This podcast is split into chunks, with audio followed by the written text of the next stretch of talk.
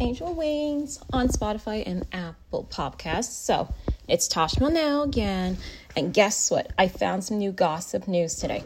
So today's gossip news is the Rose K pop boy band enter the Billboard's 200 for the first time with their new album, Dual.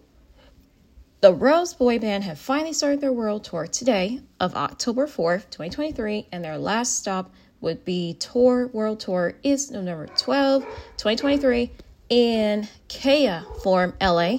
And also, they will continue their world tour for more countries, also next year, 2024, as well. Here are the rest of the details that I will tell you about their exciting news today from Smoozy, yeah, Smoozy website. It's the K-pop website that I have found out. The Rose have made their debut on the Billboard's 200.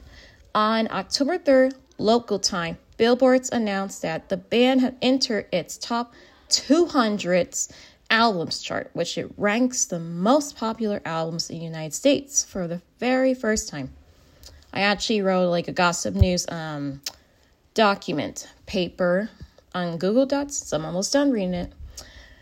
For the week ending October 7th, the Rose new full length album, Dual, debuted at number 82 on the Billboard's 200. Meanwhile, the Rose entered Billboard's Artist 100 at no dot 33, marking their first ever appearance on the charts.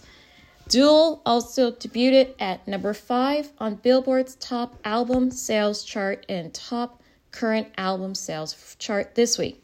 And congratulations to the Rose K pop boy band, my favorite bias K pop boy band. I'm very happy for my favorite bias Opus, the Rose K pop boy band, and we're looking forward to see the K pop, the Rose K pop boy band concert on November 12, 2023, Kia Forum but I'm sure that lots of people have already bought their tickets already. But yeah, I'm a super fan of the Rose K-pop boy band. But I did realize that I will always be a super fan of boy bands forever and always. So that is the reason why I do care about all about the boy bands, so that I can that's so I can say the gossip news for today. Thank you for listening, and this is Tasha Monell. All right, bye.